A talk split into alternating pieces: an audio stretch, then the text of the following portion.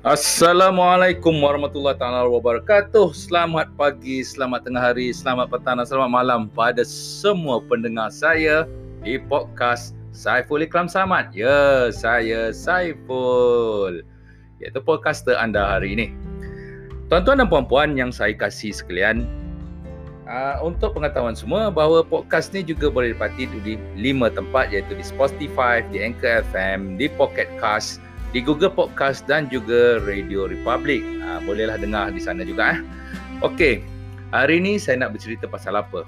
Ceritanya pasal a very stressful day, a problem that become an opportunity. Masalah yang menjadi peluang. Tuan-tuan dan puan-puan, dalam saya adalah Toastmaster. As a Toastmaster member, Toastmaster member yang berada daripada Club Malaysia Online Toastmaster Club. Dan ini adalah satu klub yang telah di-rebrandkan daripada Toastmaster Adlib. Kita uh, macam mana pun ada sedikit masalah sikit ada bila berlaku bila kita kehilangan uh, ahli yang agak banyak agak besar sebenarnya dalam Toastmaster Elite tepat kita masa kita rebranding balik Malaysia Online. Kita berjaya mendapat balik some atau sebahagian kecil daripada ahli-ahli lama. Dan juga kita dapat rekrut orang-orang baru Ya, tuan-tuan dan puan-puan. Sekarang Malaysia Online adalah satu klub yang have a very good standing dalam Toastmaster. Bila kita fikirkan benda tu, memang benda tu banyak macam masalah lah. Terkata saya cakap, saya stres. Dalam masa empat hari, bagaimana nak dapatkan keahlian dalam masa empat hari? Dan Alhamdulillah kita berjaya lakukannya. Dan kita ada renewal dan kita ada member baru dalam masa empat hari. Kerana apa? Kerana ini saya perlukan 8 orang minimum 8 orang untuk menjadikan kelab itu sebagai good standing dan boleh digunakan untuk membolehkan uh, ahlinya bertanding di dalam kelab Toastmaster uh, table topic ataupun IS dan kita berjaya lakukannya.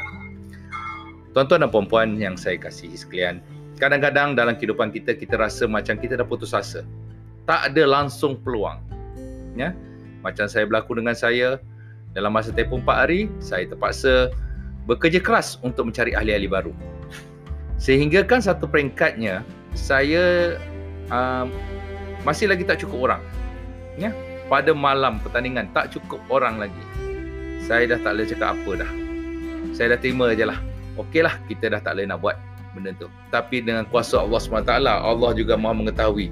Tiga orang telah masuk pada paginya pada waktu sahurnya dua orang telah masuk dan selepas tu dalam pukul 10 11 pukul 10 pagi masuk lagi seorang mencukupkan membolehkan klub saya sebagai having a good standing club yang boleh bertanding dalam pertandingan Toastmaster. Tak dia Allah SWT ni maha berkuasa. Kadang-kadang kita dah uh, lost hope ataupun kita hilang rasa macam orang kata putus asa. Tapi jangan. Orang putih cakap satu je lah. Do not give up until the fat fat lady sing. Jangan putus asa selagi tak ada sampai habis nyawa terakhir. Seperti mana juga dikatakan oleh guru saya, Dr. Haji yang mulia Dr. Haji Maradi Haji Nafi, orang Muslim, orang mukmin tidak akan putus asa. Kita boleh menangis, kita boleh marah, kita boleh apa, tapi kita takkan putus asa. Sebab dalam Islam, tak wujud perkataan putus asa. Sebagai diri kita juga, memang tidak perlu wujud perkataan putus asa.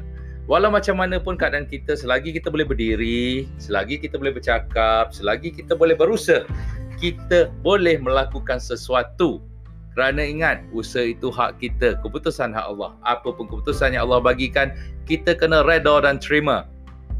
Sebab itu adalah yang terbaik untuk usaha kita. Tuan-tuan dan puan-puan, yang saya ha- ha- hormati sekalian, dan saya sayangi sekalian. Dalam macam-macam hal pun, benda ni kita boleh cerita balik bukan setakat dalam segi kehidupan dalam Toastmaster, benda ni juga berlaku dalam kehidupan kita. Kadang-kadang kita dalam satu keadaan kita agak tersesak bernafas dalam lumpur pakai straw, kata. Dah sesak sangat dah tak nak buat apa Allah akan datang. Dia akan bagi pertolongan kepada kita. Dalam keadaan yang kita tidak sangka-sangka. Ya tuan-tuan dan puan-puan bagi saya lah perkara ni perkara biasa. Perkara ni adalah ketentuan daripada Allah SWT. Bukan saya nak berceramah, tapi perkara yang sama juga berlaku masa saya tengah touring, naik basikal. Bila sampai satu peringkat naik basikal contohnya saya telah berlaku masa saya daripada Tanjung Karang ke Taiping. Saya kayu basikal. Bermula daripada pukul 8 malam, eh 8 pagi. 8 9 pagi lepas habis breakfast saya berkayu basikal untuk menyampaikan ke Taiping sahaja. Eh daripada Teluk Intan uh, tak daripada Tanjung Karang ke Teluk Teluk Intan saja. 100 km bukan jauh pun tapi dengan cuaca yang panas tu apa kita kena tabah, kita jangan putus asa, kita teruskan juga kayuhan tu, kita akan sampai. Kehidupan kita macam basikal. Saya cakap mudah saja. Kehidupan kita sebenarnya macam naik basikal. Apa dia? Kita kena tetap berkayuh kalau tidak basikal kita akan tombang. Kita kena tetap juga berusaha kalau tidak basikal kita akan jatuh.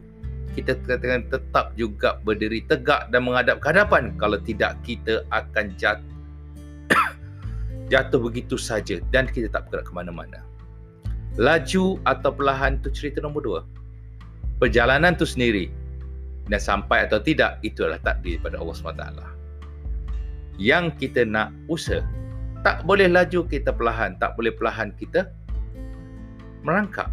Sebab kerana apa? Kerana itulah kehidupan kita dalam manusia ini kehidupan kita dalam seharian ini.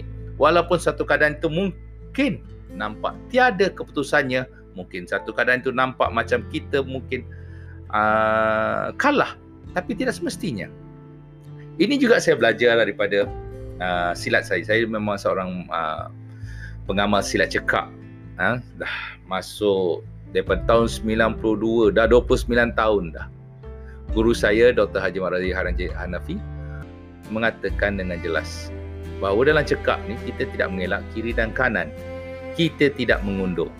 Tapi walaupun kita keluar sebentar untuk mencari jawapan, sentiasa maju ke hadapan. Walau macam mana pun, apa pun masalah kita dalam kehidupan kita, dalam perjuangan kita, dalam perjalanan kita, hadapinya dengan secara berhadapan. Jangan mengelak kiri dan kanan. Kita boleh keluar sebentar tapi kita masuk balik untuk maju ke hadapan. Sama macam kita naik basikal.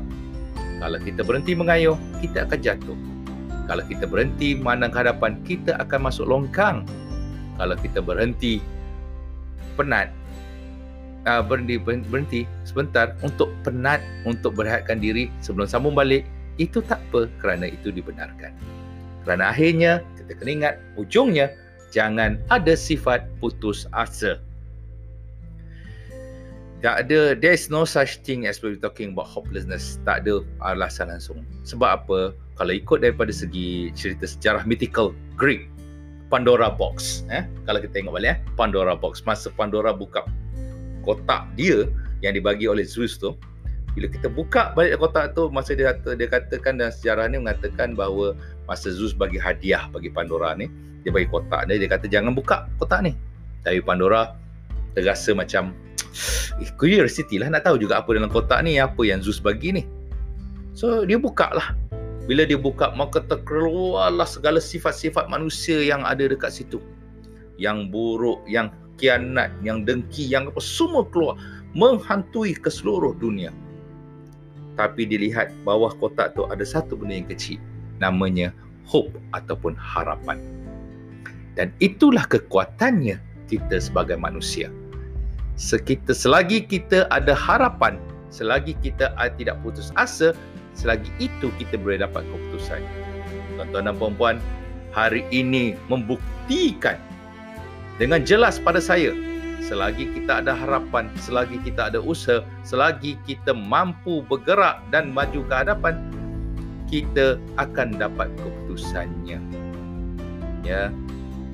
A long standing, good long standing dalam klub saya memang susah nak dapatkan dalam masa 4 hari daripada kosong kepada 8 orang kepada 10 orang, 8 eh, orang. Susah tapi akhirnya dapat juga. Kerana apa? Kerana usaha kita, kerana takdirnya Allah SWT dan Allah SWT mengetahui apa yang kita usahakan. Tuan-tuan dan puan-puan, saya kasih sekalian. Bagi saya, bagi bagi saya memberi pendapat saya, harapan adalah satu benda yang betul. Tapi jangan mengharap saja haruslah dengan usaha.